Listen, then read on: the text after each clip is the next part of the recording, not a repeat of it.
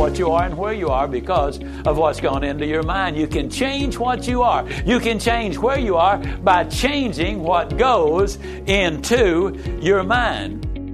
You cannot become what you need to be by remaining what you are. If you can't take a huge step to begin with, take as big a step as you can, but take it now. That's the key. Take it now. You can have everything in life you want if you'll just help enough other people get what they want. Today is a brand new day, and it's yours. Welcome to the True Performance Show by Ziglar. Every positive pursuit in life, every progression of personal development, change is fueled by one thing inspiration. It's the drive and the hunger that propels every good endeavor.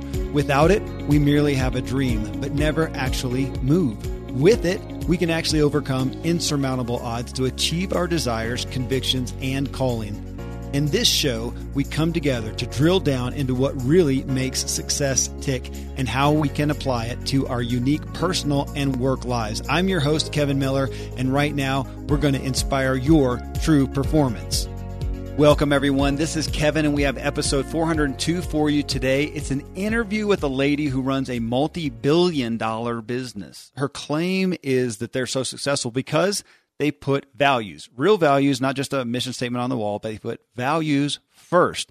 In this interview, you will hear her outline why you should run your life, your work, your business, your relationships literally. I'm a foodie and I enjoy learning about the process that brings great foods and beverages from idea to the table. And then I like tasting them and learning the nuances of what creates the most significant tastes from coffee to cheese to distilled beverages. I did a tequila tasting in Mexico and recently bourbon. Heaven Hill bottled in bond bourbon really impressed me from the story to the taste. I grew up in Kentucky where horse racing and bourbon are famous, and I got introduced to Heaven Hill bottled in bond bourbon. It's produced by Heaven Hill Distillery, which has been and still remains family owned since 1935. And I'm impressed with the bourbon's ultra rich, smooth taste. And right on the bottle, it states that this bourbon is seven years old, which is actually three times longer than what's required to be certified as bottled in bond. I feel with beverages, the longer the prep, the better the taste. Being a bottled in bond product means it must pass a list of seven requirements that set the standard for this quality bourbon. So look for it at your local store. Heaven Hill reminds you to think wisely and drink wisely. Putting values first. Uh, but again, not just because it's the right thing to do, which that's where it started, but they found it's just flat out more profitable, proven. And that's what she talks about. It sounds kind of like, you know, nice guys finished first. And you're right. Yeah, that's the point. It's an intriguing discussion because it really gives a paradigm shift in real world cash and dollars. Now, I'll tell you who she is after I ask a favor. Uh, there are a lot of great podcasts to listen to with the True Performance Show by Ziglar. Our intent is to inspire your true performance. All the knowledge in the world is meaningless if you are not inspired. You must have a core motive and the drive to take action in your life and do what needs to be done. Otherwise, we just take in a lot of good content, but things don't change. And we have all experienced this in times of our lives where we're frustrated as the months go by, the years go by, and we've done all these things. We've gone to the seminars, we've read the books, we've listened to the podcast, we've read the blogs, We've done so many things, and yet we have not taken a step, and we end up feeling shame, I think, in a lot of ways. Um, I know I have. I speak for myself, but I, I, see that from a lot of people and hear that from their own experience. Uh, and yet we need to, in a, in a sense, cut ourselves a break and just realize, you know what, we're just missing something. We're missing that core why, as Simon Sinek would say, but that drive and that motive. We need to start there. And that's not just trying to make the true performance show uh, the the uh, holy grail to everything, but we are here for a reason. Zig Ziglar devoted his life to inspiring true performance, to motivation, to finding motive, because he knew that so many people, so many great uh, aspects of knowledge and direction and guidance out there. And yet, when we don't have motive, we still don't go anywhere. It's like having a Ferrari that just doesn't have any gas in it. You listening right now have aspects of being a Ferrari or a Lamborghini or whatever is your favored mode of fast transportation and exoticness. You are that. That's also part of Zig's part. You are that. I am that uh, as well. But we can also sit still if we don't have the right fuel. It's an analogy, but it's absolutely positively true. So, on that note, uh, if you listen to the show, get value from it, and have not subscribed, would you please do that? Uh, most people who listen to the show listen to nearly all of our shows, and subscribing gives you e- easier access to past shows. It also delivers each show directly to you, uh, so you don't miss any. And it also helps us know our truer number of listeners. It's kind of an odd thing that we can have a lot of downloads and we track those, but it doesn't tell us how many actual listeners are these people that are coming and going and listening to some shows and going on, uh, or are they core listeners? So it just helps us. So I'm just asking for that favor. If you would hit subscribe in iTunes or wherever you listen to uh, podcasts and then number two, we want to know what kinds of shows you like best. What kinds of shows are helping you most? If you would leave a review in iTunes that we can read as a team with the Ziglar family as soon as you can, we would be greatly appreciative. We want to know, do you like the Zig Ziglar clips? that we play. We do that uh, once or do that a couple times a month where we play a Ziglar clip, six, eight, ten minutes, and then we break it down and say, okay, Zig said this. How do we actually walk that out? Do you like those shows most? Or do you like the q&a shows where we respond to direct questions from people working to take action in their lives and increase their personal performance? Um, do you like the interviews? That's the third one that we do uh, such as uh, the one that we're doing uh, today uh, with our special guest uh, do you like these interviews where we take somebody and talk through the stories of their own lives and how they're working to inspire others through performance? So, which of those do you like most? Doesn't mean that we're going to stop doing one, but we may, air, right now, we just rotate them equally for the most part. We may do more of one and less of the other. Please let us know. Go to iTunes, leave a review, and, uh, and, and, and let us know what you think. Uh, speaking of of the Q and A shows, last week uh, or for a couple weeks now, I've been uh, we're, we're, accumulating questions regarding entrepreneurship and marriage for a show I'm going to do with my wife Terry. Uh, oh, but we also found out, and, and the first time we asked for that, we found we had a glitch in the email address, and we fixed it. So if you emailed us at ask at zigshow.com and it bounced back, I'm so sorry. It is fixed. Please do so again. Ask at zigshow.com to submit your question on entrepreneurship and marriage or any other question if you'd if you'd like to do that or comment you're you're welcome to do it there. You can also submit at at uh, ask.zigshow.com you can record an audio there or uh, or write it in as well. Okay our guest for today Dina Dwyer Owens. She currently serves as co chair of the Dwyer Group, which includes 11 franchise service brands, more than 2,500 franchise owners across the globe, and more than 1.3 billion in annual system wide sales. Now, that, this comes right, right from her bio. And I think in the show, we actually talk about that number is actually 2 billion right now. But uh, Dina, as a certified franchise executive, she has more than 30 years of industry experience, and she credits a growing team and the company's code of values, which we're going to break down in this show, for making the Dwyer Group what it is today. She's all she's served as chair of the International Franchise Association (IFA) in uh, Washington D.C., the world's largest advocacy group for franchising as a business format. And in 2012 and 2013, and this is why if you think, oh, that name sounds familiar, well, she appeared on the Emmy winning hit reality show Undercover Boss.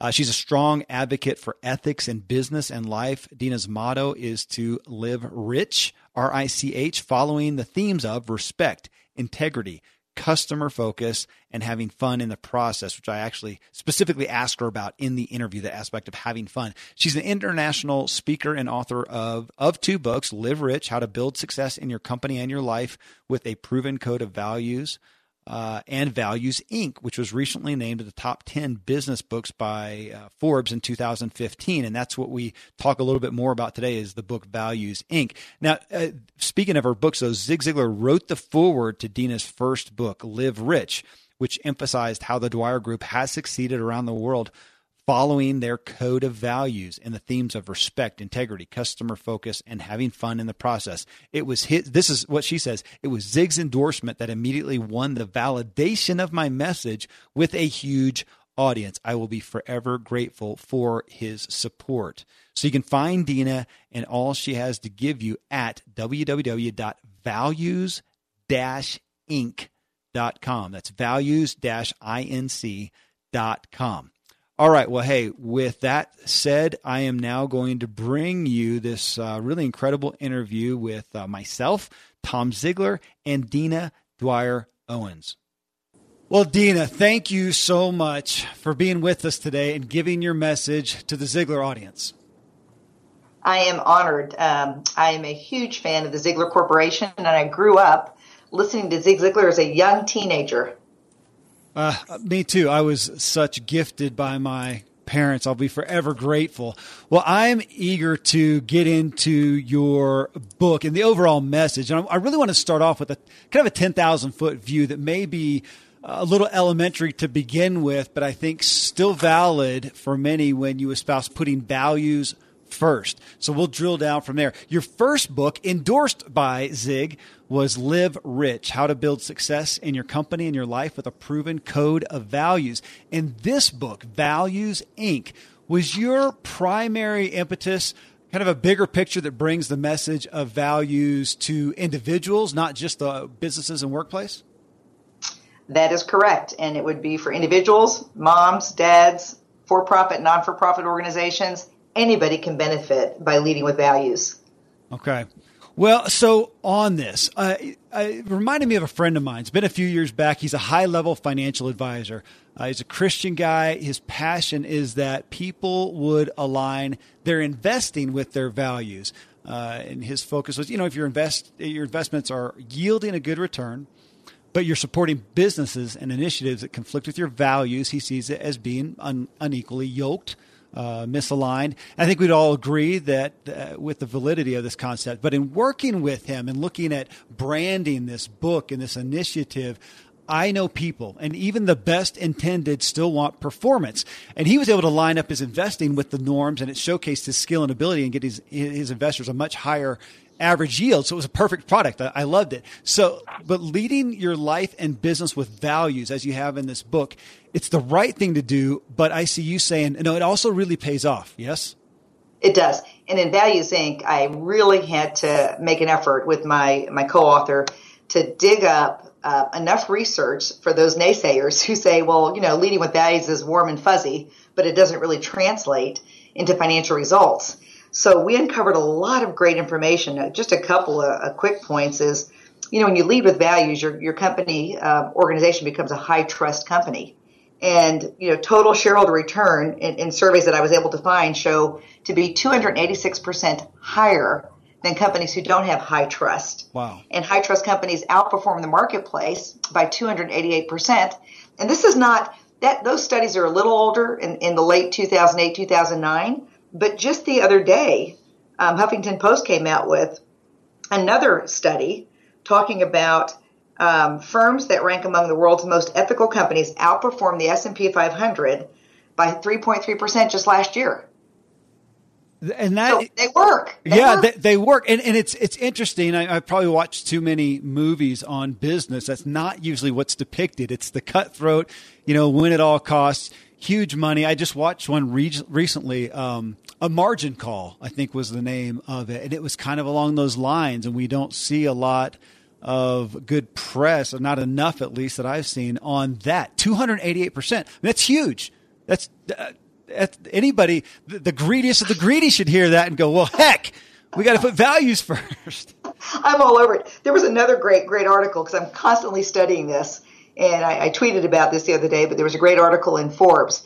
And the closing line was, if a business consultant tells you that she can make your accounting easier, expand your brand, add to your bottom line, and improve your health, and the only cost is doing the right thing, who would resist that offer? And, and it closes with good ethics pays. Yeah. Well, I mean, it's so simple. Why do we make this hard? Uh, when people try to cheat, it's a lot more work. Just do what's right.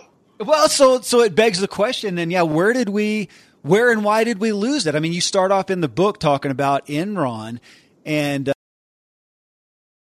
and yet you're saying, I mean, it's a win-win to put values first. So it, it does somewhat beg the question uh, where did we lose that? And Dina, I'll, I'll tell you, I have my own story uh, from a youth getting involved in business. My dad was always a business guy, and entrepreneur, but I got involved in some uh, in some bigger business, and I was it was uh, it was difficult to see as I got behind the scenes with some of these people, high level, high dollar, and when I saw what went on in their personal lives, it really brought me to the question in my uh, real early twenties of can you succeed in business and be moral and ethical. And from that, I actually had some time period of, of somewhat sabotaging my own success because I wanted to prove, no, I'm about heart.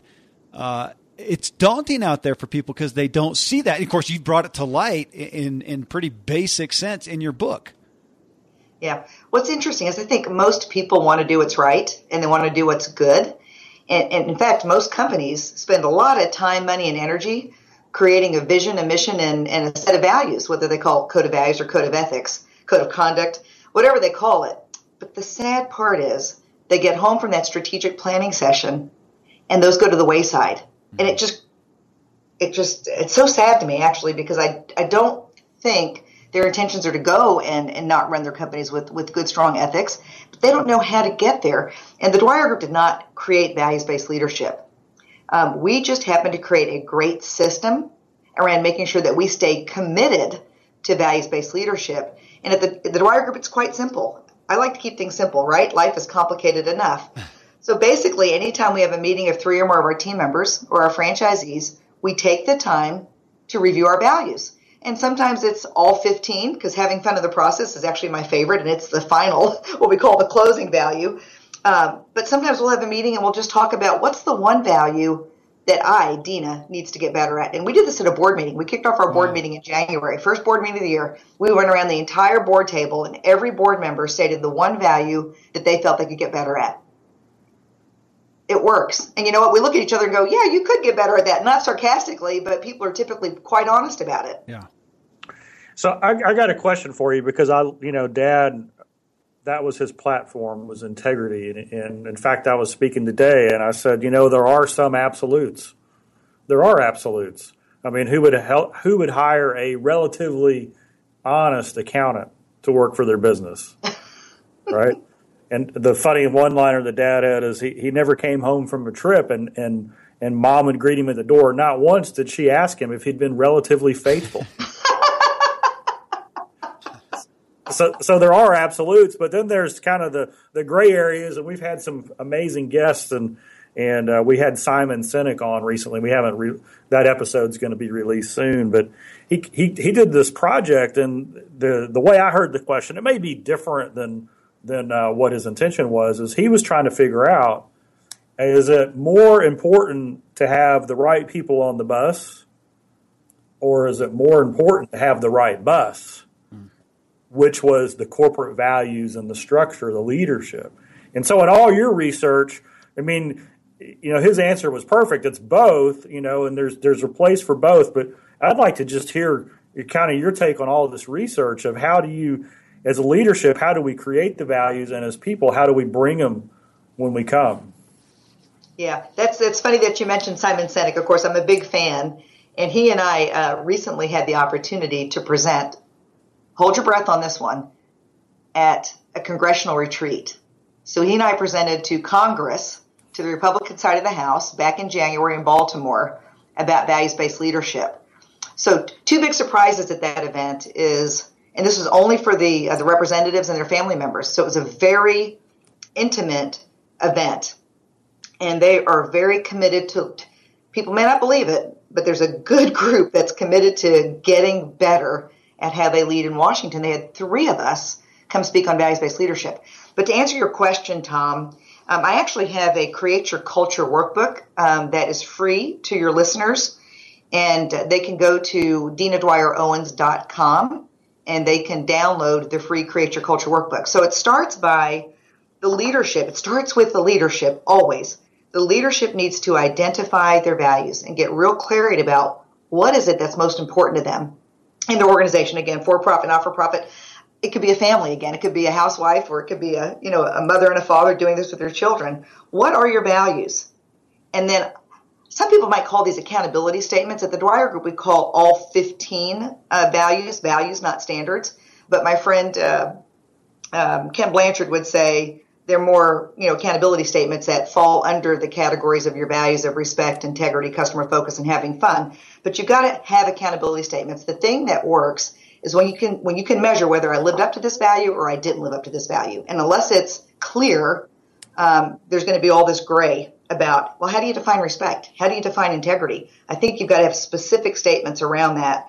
And then the third step is to lead by example and test the values. So at the Dwyer Group, we played a game. So it's 20 years ago that we launched the Operationalized Code of Values, although we've had core values for 35 years since the company was founded. But 20 years ago, we, we lost our founder and we didn't want to lose the culture he created with the values as the foundation for success. So the six leadership team members got together. We got the help of a consultant and they said, take Don Dwyer's original values and operationalize them and then invite the team to practice them with you. So what we said first to our team was, we want you to hold us accountable. We gave them a laminated card with all the values. We said, study the values. And anytime you catch one of the leadership team members violating a value, we want your feedback. And, and we're in Waco, so we're a little silly. So we asked them just to beep us. So basically, they could be walking down the hallway, and if they um, observed one of us violating a value, all they had to do was go beep and go about their business. Uh, unfortunately, we had tons of beeping that went on during that 90 day beep game. and we're in the trades business, so I'll tell you that uh, one of our values is speaking calmly and respectfully without profanity or sarcasm. Remember, we're in the trades businesses. So most of those beeps came from people using profanity, and not that they were doing it to be mean.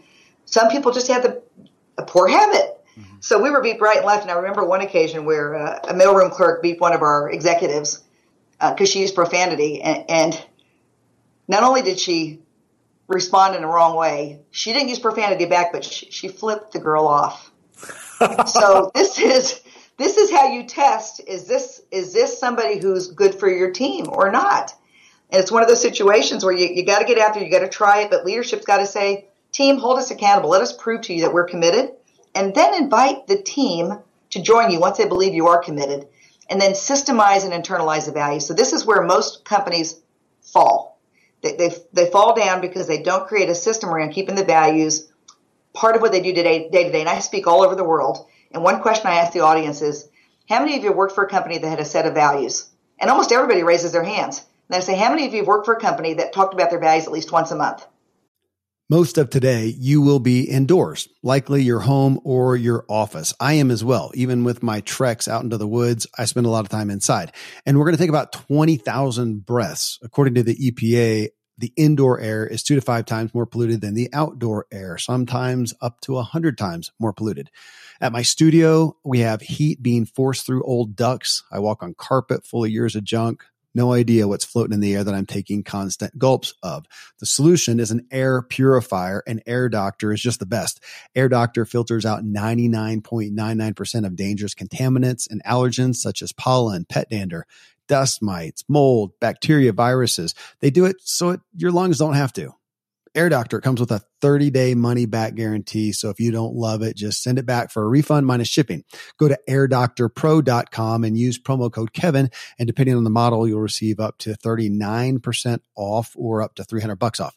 Exclusive to podcast customers, you will also receive a free three year warranty on any unit which is an additional $84 value. So to get this special offer, go to A-I-R-D-O-C-T-O-R-P-R-O dot com use promo code Kevin. AirDoctorPro.com, promo code Kevin. Friends, I'm pretty candid about my lack of financial prowess. Money and numbers are fairly Greek to me, so I need a lot of guidance. One of my closest friends is a wildly successful wealth manager, and I'm working on some financial literacy and just continually seeking guidance. So I ask you to check out yahoofinance.com. Nobody knows it all on Yahoo Finance is a, an incredible resource for the rookies like me or the seasoned investors. You know, before my dad passed away recently, Dave Ramsey and his wife Sharon flew down to visit. We all got to spend a day together, and I was at yahoofinance.com just now. I saw multiple news flashes from Dave and other people that you respect, and they're hitting so many of the hottest areas in finance today. So it's a place to get a snapshot of all aspects of your financial interests. And if you have them, your portfolios, I hadn't realized Yahoo Finance is the number one finance destination, producing a holistic look at the financial news cycle, including breaking news, original editorial perspectives, analyst ratings, independent research, customizable charts, and so much more.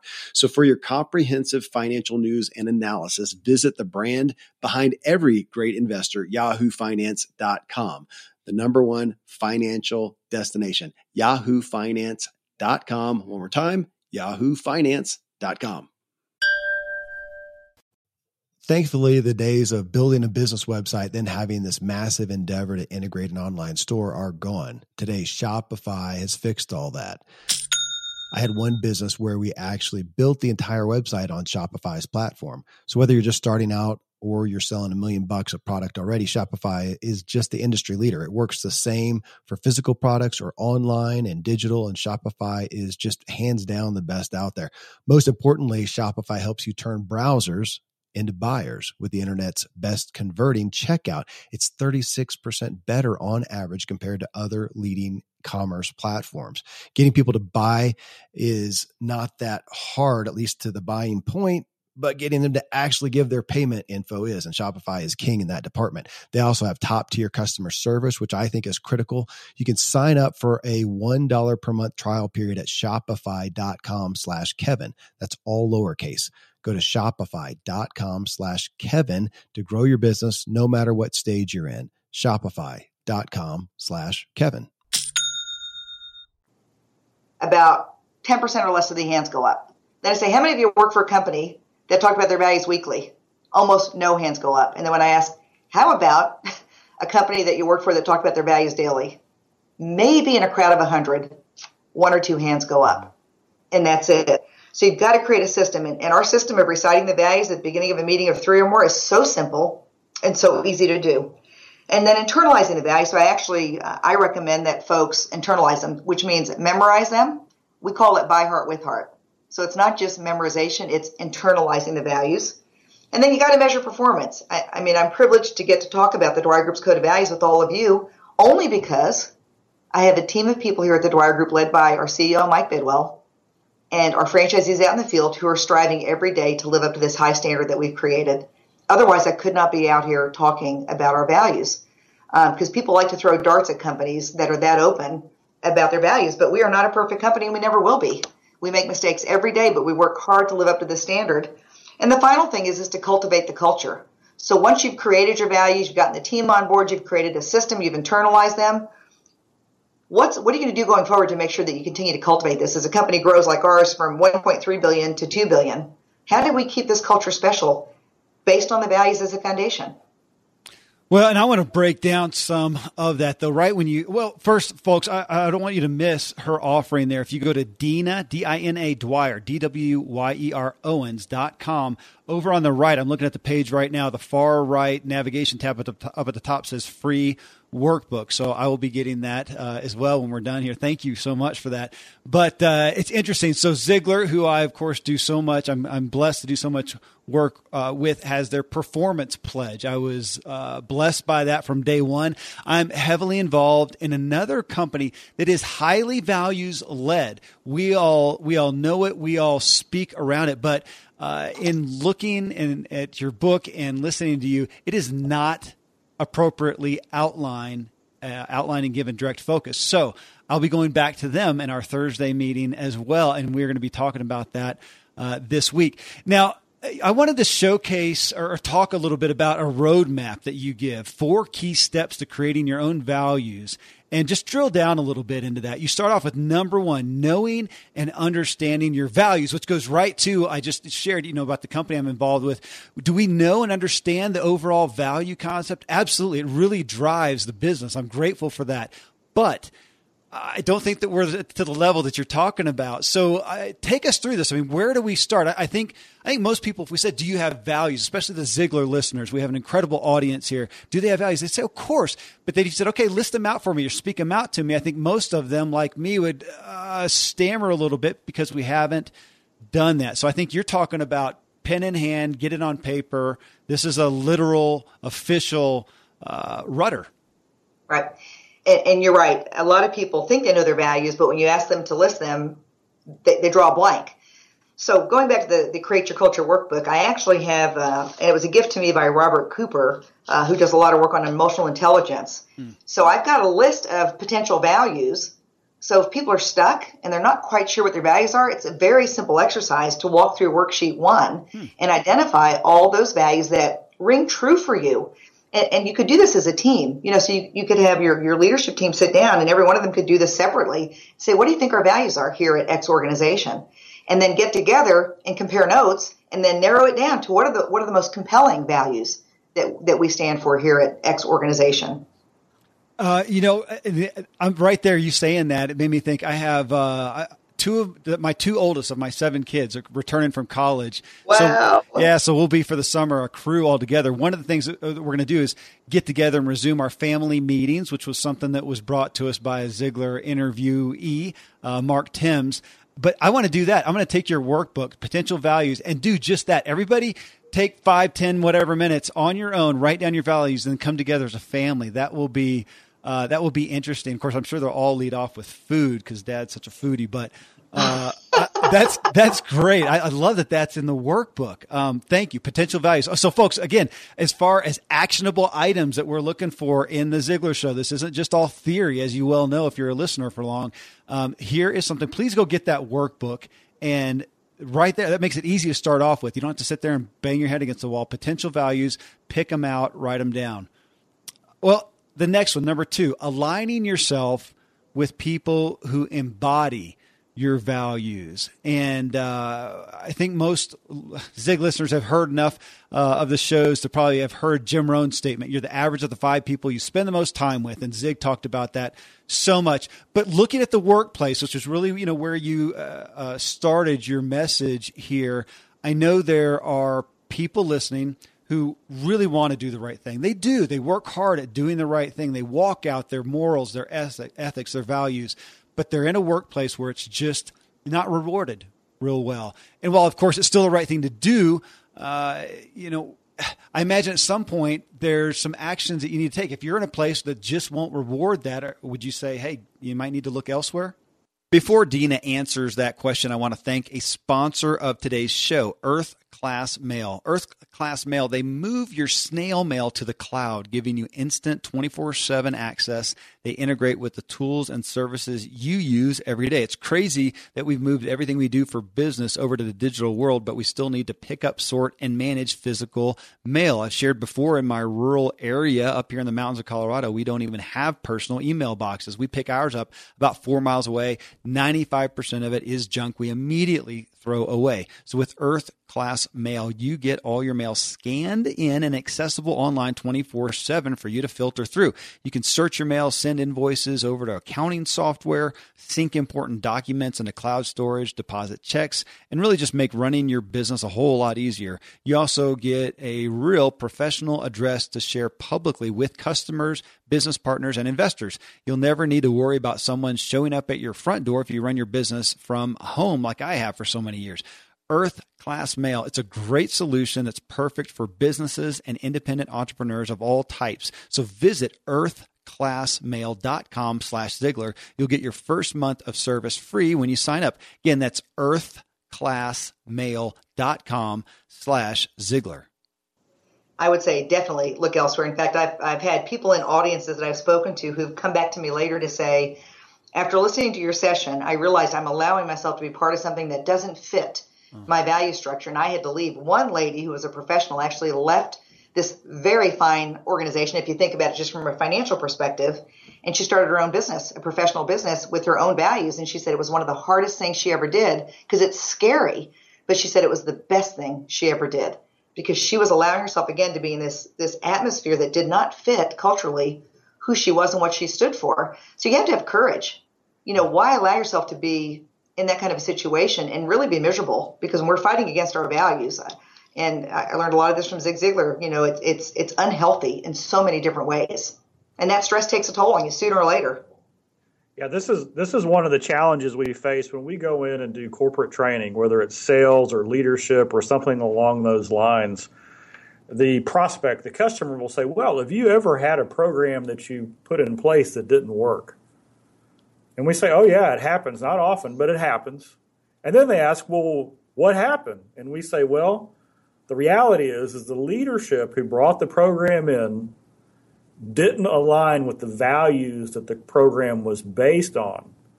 And so immediately when we taught the, the program to the team and they started doing it, and then they saw leadership acting in a different way, they abandoned the program. So you've got to have when you're when you're looking at bringing in uh, the things that we do as far as cultural alignment and getting companies performing at the highest level. Leadership needs to be honest with what their values are, and if they don't line up with what we bring, they need to save their money and save us the heartache. Exactly right.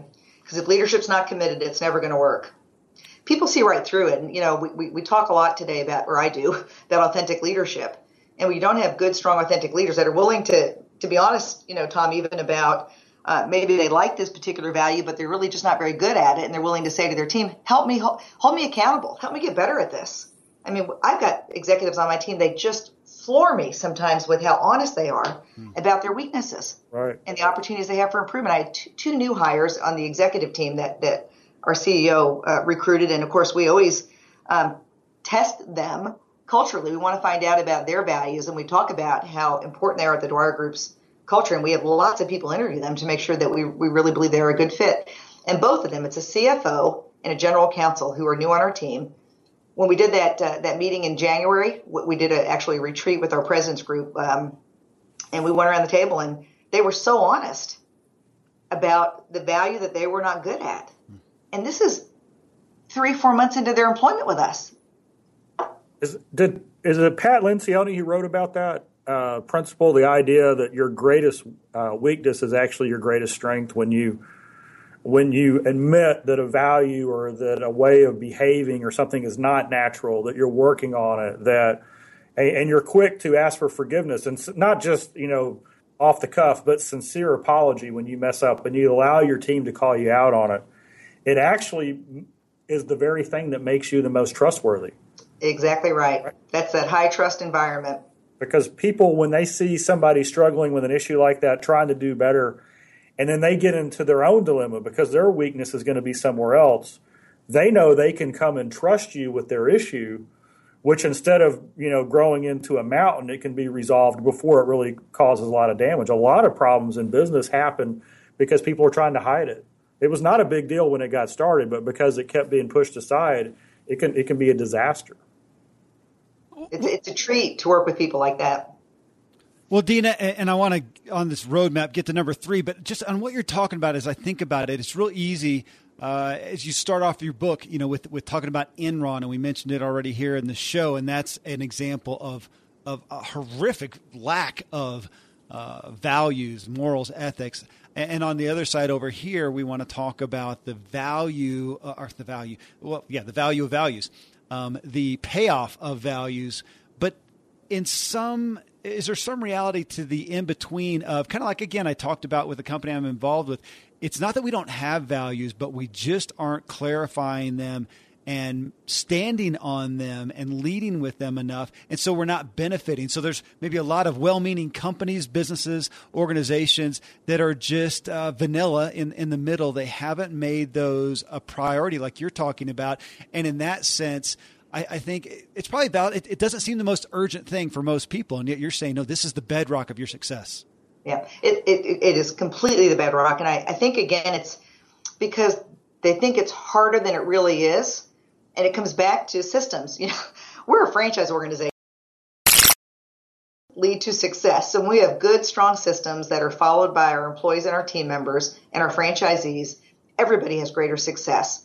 So I think I think the breakdown is many of these leaders don't realize it's as simple as create a system around your values so that they're brought top of the mind every day or every week in your organization. And that repetition, which is another thing Zig Ziglar's talked about, that repetition is the mother of skill. Yeah. Okay, well that's that's your number. Th- oh yeah, Tom, go ahead. Yeah, I was just going to say uh, one of the things I've done a lot of uh, research on the habit, the system, uh, one of the quotes that I have is that your attitude is a reflection of character, and your character is a reflection of habit. And so I went into this whole, I, I, I, get nerdy sometimes. So I started going down the road. Which comes first, character or habit? right? Because which one does come first? And so I started getting into it. I, I talked to the experts, whether they're psychologists or, you know, all these different people. And, and the reality is that most of our character qualities were poured into us from our parents because when we're two years old, we don't know how to share. Right. And so they taught us the habit, sometimes with enforcement, that we're going to share. And so what I what I came to the conclusion of, and one of my friends said this. He said, you know, uh, character uh, gives you the inspiration to try it, and habit keeps it going. Right? It fuels it. And so when you talk about systems, what I say is this: is that uh, habits are just systems for our personal life, and systems are just habits for our business.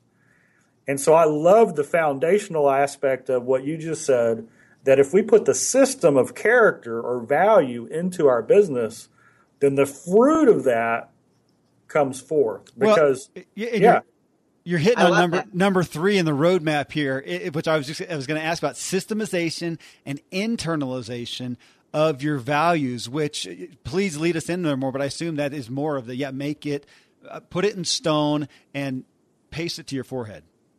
Exactly. And hold each other accountable because our team members know that if their supervisor forgets to lead a meeting of three or more off with the code of values, they have every, actually, they have the responsibility, but every right to say, oh, can we make sure we go over code of values first? Mm. So it's, it's, it's just so integrated into our organization.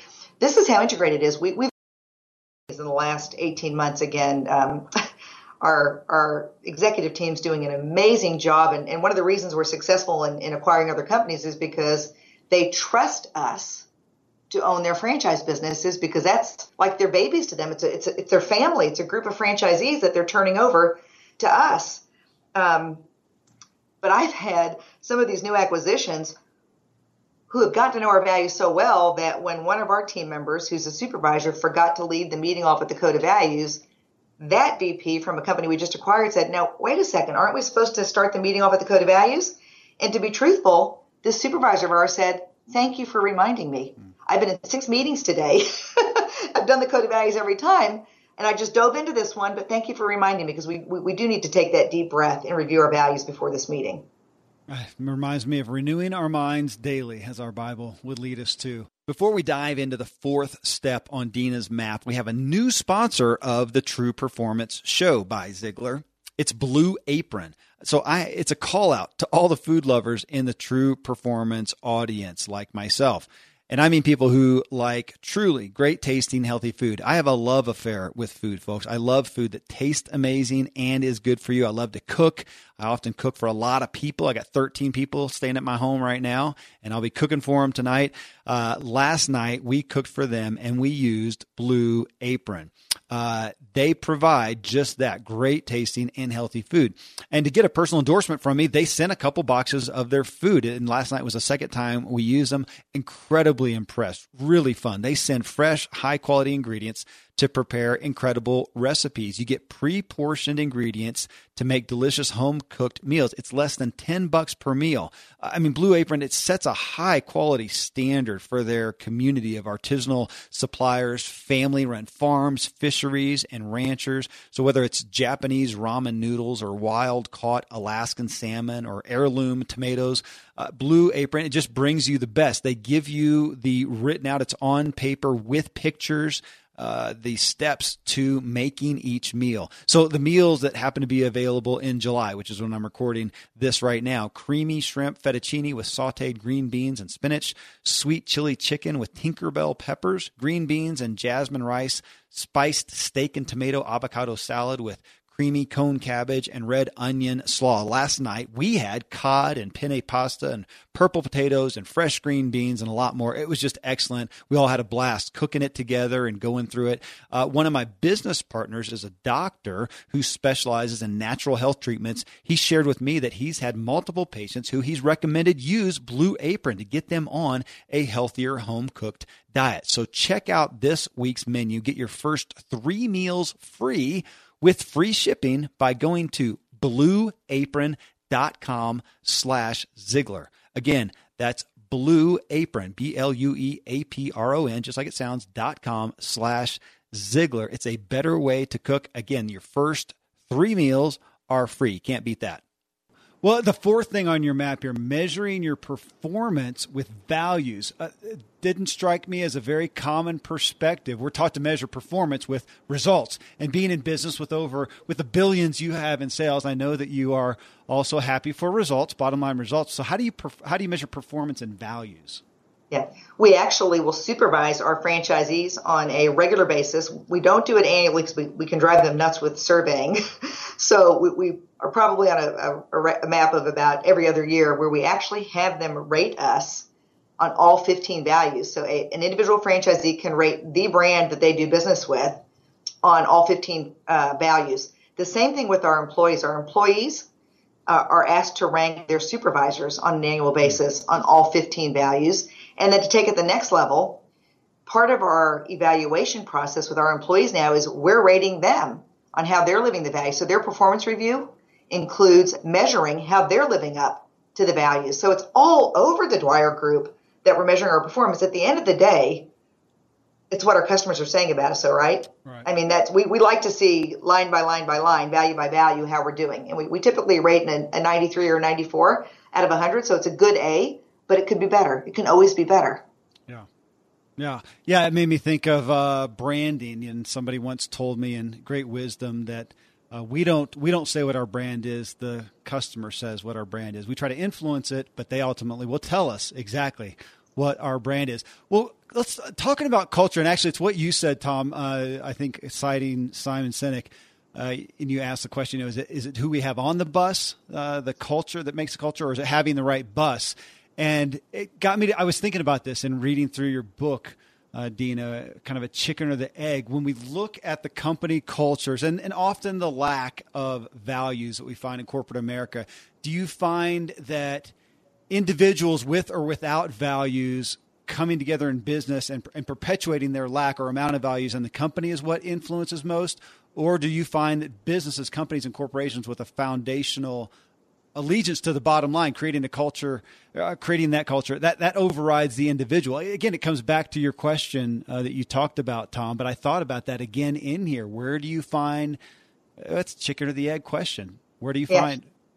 I can tell you that today, you know, 35 years into the uh, age of our company and 20 years of this operationalized code of values is we almost always hear from new franchisees that one of the top reasons that they decided to join the Dwyer Group was because of the Code of Values. And it's not because they read them on the website or somebody told them about them over the phone. It's because when they came to Waco, Texas to go through an orientation process, they felt the values at work in the people that work here and represent our, our brands. Um, then with employees, we're, we are able to attract just about anybody we want to come work for the Dwyer Group. We can get them here because they know who we are and what we stand for. We've worked hard for so many years to create this reputation.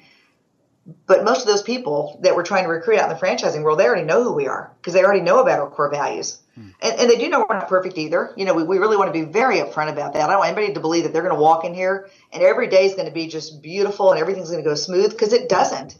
We're growing. There's a lot of change. There's a lot of integration with all these acquisitions. And some of that's painful. But at the end of the day, if we're treating each other with respect and dignity with the values as our guide, it's it's a much nicer place to be. Yeah. Well, and Tom, you talked about this. You've been really on the platform of habits. Uh, the fastest way to success is replace a bad habit with a good habit. That's that's Tom Ziegler, Ziglar in his prime right there. And I, I'm perpetually amazed at my ability, my own, this is just a personal admission, to uh, the ability to hear life changing wisdom and knowledge and, and truly endeavor to take action and implement new practices in my life. And yet the next day goes by and I've just, I've forgotten. And, and again, going back to, I have to write it on my, my forehead. I keep thinking about the tattoos that I need to get. And it's just my, my self help needs. Uh, and you know, the need to have, to create tangible step by step actions. And uh, it got me thinking in, in, regards to your book, the daily habits of living out your values. And now you've talked about some of that with your reciting of this from a company standpoint, but even even you personally and those that you're leading, what are some of the as, as folks are listening? Well, a lot of of course, there's so many people with uh, uh the Ziglar audience that have gotten Zig self talk cards which folks, I always say this whenever I mention that you can always get them at Ziglar.com forward slash self talk. But that's a daily habit to speak some values into us. But in this regard, uh, give us some give us some help on the daily habits of living out our personal values and putting them forward. Right. I go back to that step through where we talked about internalization. Mm-hmm. We have a lot of values and they're kind of long, uh, but they are very clear. So when you internalize those by memorization, it's amazing how they stick because you have to really think about them.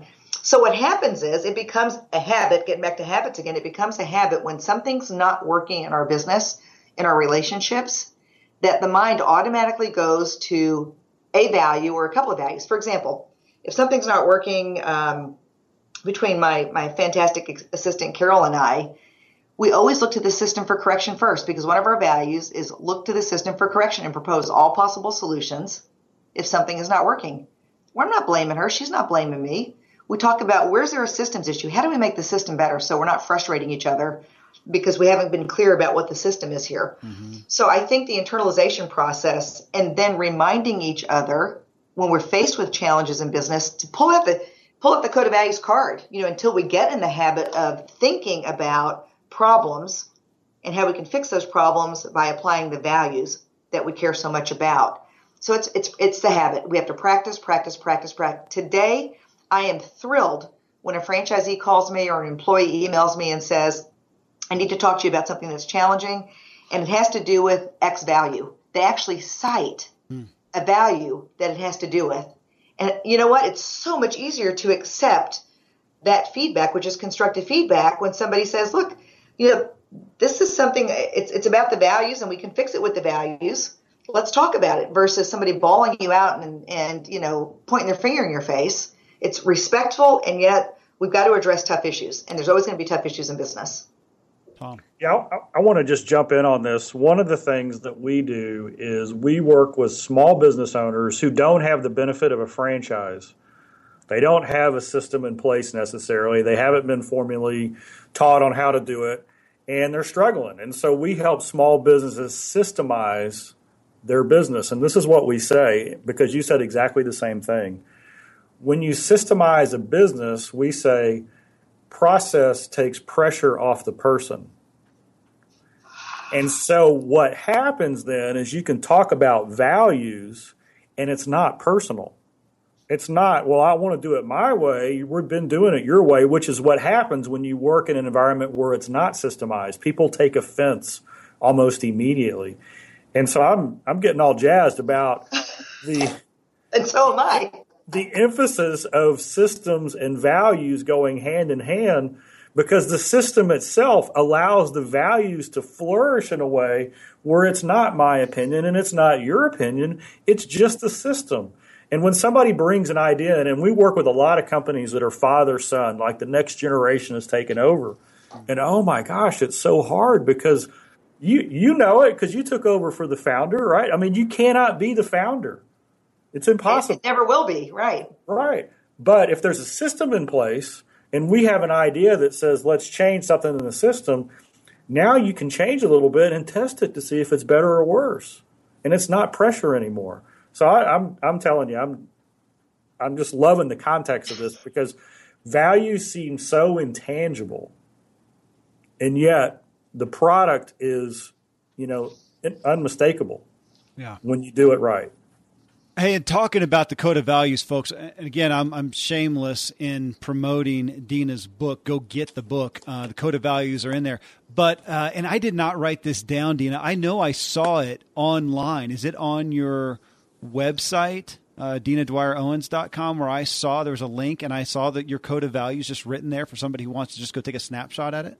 Oh, sure. They could go to uh, DwyerGroup.com okay. or DinaDwyerOwens.com Okay. And the values are there, and we'd love for them to take a snapshot. And if they want to use that as a template to create their own, people need to create their own though, because that is unique to us and who we are and what's important to us. So people really need to sit down and have that um, very serious conversation about who are we and how do we want to be seen, you know, from our, our customers and the people we do business with, and then go from there. But yes, they, they should uh, take a look at those. Okay. You, and I don't know if it was in the book or on your website, and you cited, just caught my attention that the Institute for Global Ethics, there were four values that were deemed most important uh, fairness, responsibility, respect, and truth. And, and assuming most everyone listening would agree and say they embody to a good degree, you know, all of these values, I I wanted to ask you, uh, kind of uh, come at it a different direction, to ask you to shine a light on where, even though so many of us would say, yeah, we, we embody that, where you, in your experience in teaching and leading in this, where we often miss it to a degree, even us uh, that, that we would say we're high value people, where do we miss it? And in a sense, ask you to show us where do you often see blind spots that we all might need to pay attention to? And, and I'll use myself, you know, so the number one, fairness. I'd say, oh my gosh, I'm immensely fair. But I, as I read for, like, gosh, am I really? Uh, where to many well meaning people, where, where do you see people often? Okay, you think you're fair, but this is where I see a blind spot where people miss fairness. Yeah. I think one of the challenges, again, is if we're just talking about words like fairness, responsibility, respect, and truth, your definition of fairness could be very different from Tom's, could be very different from mine. Mm. So, what I encourage people to do is when you are setting your values up, again, have those accountability statements. I call them values, but to make it clear to the audience, um, have those accountability statements and define what fairness is to you. So in your organization, you want it to be crystal clear what we mean by fairness. So fairness is blah, blah, blah, blah, blah, blah, blah, blah, blah, blah. So it's as clear as you can get it. Now, you hmm. can't get it perfect because you can't cover every scenario, but get it as clear as you can. And and the other thing is leaders, I think we have to be willing to do, because uh, I'm like you. I think I'm being fair. I think I'm being respectful. Um, I've got clear, clearer standards that I can go back to, but I will ask. Um, we do something at the Dwyer Group that's kind of fun. We do something called the walkie talkie. We happen to be on the Brazos River, which is beautiful, just down from McLane Stadium, the new Baylor Stadium. And this time of the year, when it's beautiful out, we'll go for walks instead of meeting in an office. And I went on a walkie talkie with our new CFO just uh, a month or two ago. And I said, I want feedback. You're, you're new with the organization, so you're seeing things that maybe we're not seeing. And for me personally, I'd like feedback and I asked them some of the things, you know, what do you think I should stop doing? What do you think I should start doing? What do you think I should keep doing? And that could be related to the values. That could be related to anything that you're observing as somebody new coming to the organization. How do I get better? So I think as leaders, we might think we're fair, but why don't we ask the people around us? What do you think? Yeah. I, I, I love that question. And the reason why is I'm going to throw a statement out. I'd love your comment on it. Uh, fairness is never equal, and equal is never fair. right? And so you said you've got to define the words that mean what they should mean in your organization. That's why, because as kids, it's not fair that somebody gets something bigger than somebody else. But in the business world, it would be unfair if everybody got the same portion. right? Because not everybody works the same way, not everybody has the same gifts. So no, I, I, love that statement. Well, in your first answer, that uh, to some degree, because I was going to ask some, somewhat on our blind spots, and, and, I'd love you to comment if you have some specific things on those four areas fairness, responsibility, respect, and truth. But your first statement there in asking your personal definition, it's like, goodness, yeah. And again, it's, it's always an easy fallback to think of my, my big family. But uh, if I ask them to, you know, what is fairness? Yeah, they would absolutely, different personalities, different perspectives, they would have different uh, viewpoints on what is fair to one or the other. And I assume that's going to cover uh, fairness, responsibility, respect, and truth. Is how do you define it? So, eh, so in, in this context, you're saying you got to come together and get on the same page, lay it out, put it on the table, and understand where the common fairness, uh, responsibility, respect, and truth lies. Right. Exactly. What does that mean to you? And agree that that is what it means to all of you in the organization, and that's the the rules that we're going to go by. So when we talk about fairness, let's check the boxes and see if we're really living up to that as we've laid it out. Yeah. Well, so you know, with with these these four fairness, responsibility, respect, and truth. Um, a, a book I read, it's been a years now, Trust Agents. Uh, Chris Brogan and another guy uh, wrote that. And I thought, I mean, I know I'm a sales guy. And what are we ultimately selling? Trust. No matter how we how we want to want to dissect it, we are selling trust. If we don't have that, we're not going to sell anything. uh, no matter what. So we're selling trust. And in that, and gosh, I, I talked about this enough that I even remember it was like page 72 or something like that. they had done a study on the four aspects of uh, trust or the four you know uh, four areas that build trust and i saw that in three of them i did really well and then i found one that was just glaring that i hurt myself in and it said if you're doing this you are eroding trust and, and i was and when they, they wrote it out there uh, it, it, was being consistent. It was being consistent and, and following through and coming through. And that is not me. I like to be spontaneous. I jump from one thing to the other. I'm a guy who likes to build, and I just assume somebody else finish it. And there's not consistency. It was chaos. And man, I took that to heart. Asked some people about that, and that's what I wanted to. And you talked about accountability and and you've you've talked about trust, having a, community of trust, and this is a that's a high calling for a lot of people, even to have somebody that they can take an issue like like values and really get uh, what frank feedback on where they're missing it. That takes a lot. And again, you've created a culture that does that. But coming back to all of those listening right now, uh, some of them are going to have a hard time finding somewhere where they can really get some honest feedback on where their own level of fairness, res- responsibility, respect, truth, where that comes in. That's got to be difficult for a lot of people. Well, it starts with them being uh, humble. And as leaders, I'm sure you two face this every day. There are times we have to just say, take a deep breath and try to look honestly at yourselves. And uh, as we've been growing the last two years, I've had to do that more often um, than I can remember in the past doing that. And we've got an amazing team again led by Mike Bidwell, our CEO. I'm in a different role today than I was in in the past. And there are many times it's easy to look for uh, the beam in somebody else's eye. Yeah. Uh, I'm sorry, the speck in somebody else's eye, but the beam is really, you know, protruding into our eye. And, and I think part of this is facing the truth of where we have weaknesses. And then, and then, like we said earlier, Tom, admitting them. You know what? People respect people who will admit their weaknesses. Just, just what you said, Kevin. You know what?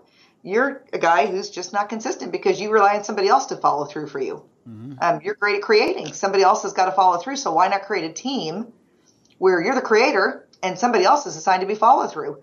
Yeah. Carol and I, my assistant and I, believe it or not, we did the Kolbe when I hired her because I'm much like you. I'm a quick start. I'm creative. I like to create and I like to create fast. And then I need somebody else who's going to help me follow through. Yeah. I also need somebody who's going to do a lot of fact finding. I don't mind doing the fact finding but it's not the best use of my time. Right. So Carol's a great fact finder.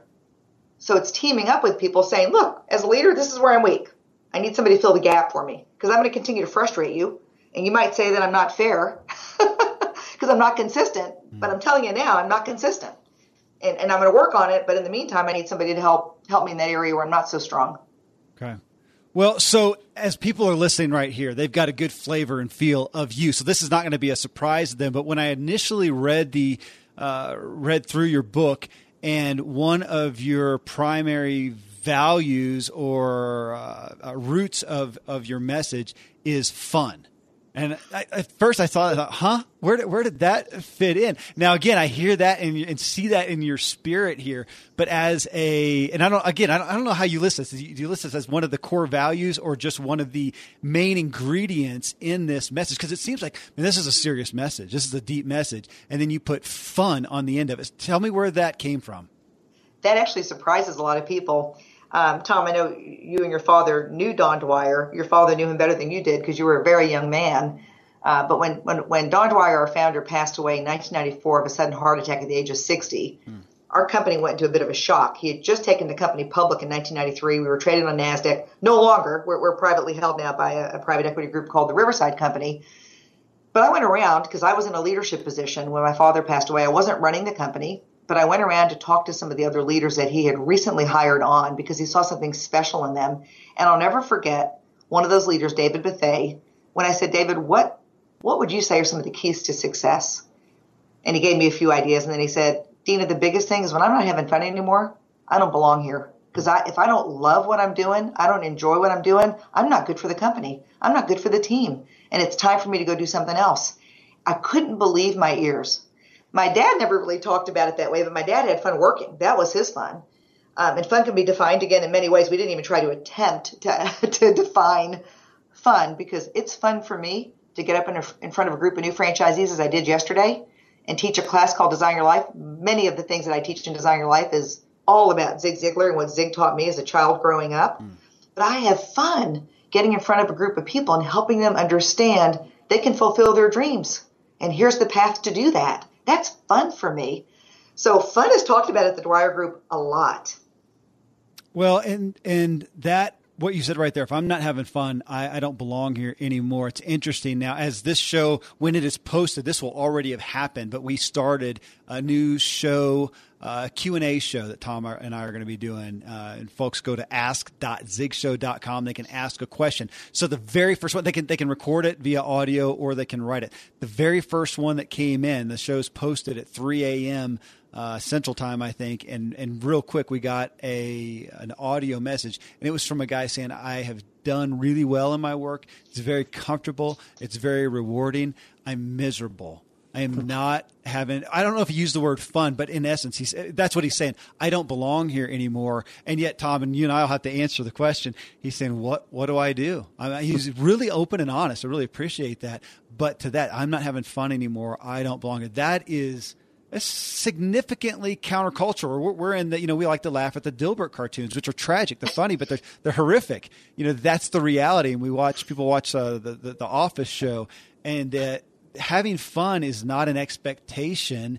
And, uh, and yet here again, you know, you're saying, well, if you want to have success, the success that you have had, your, your company, the franchisees, you have got to be enjoying, in essence, what you're doing, a foundational platform – of success. That's maybe that's your next book. Have fun. That's Inc? right. Yeah. Okay. That's right. A good one. okay. I like it. Well, and that's what I appreciate about working with with Tom and Ziglar. Uh, Dina, thank you, thank you for bringing this message out. Uh, for leading people in that, folks. Again, I just really encourage you go get the book. It's a very uh, entertaining read. It'll draw you in with the stories, the real life stories.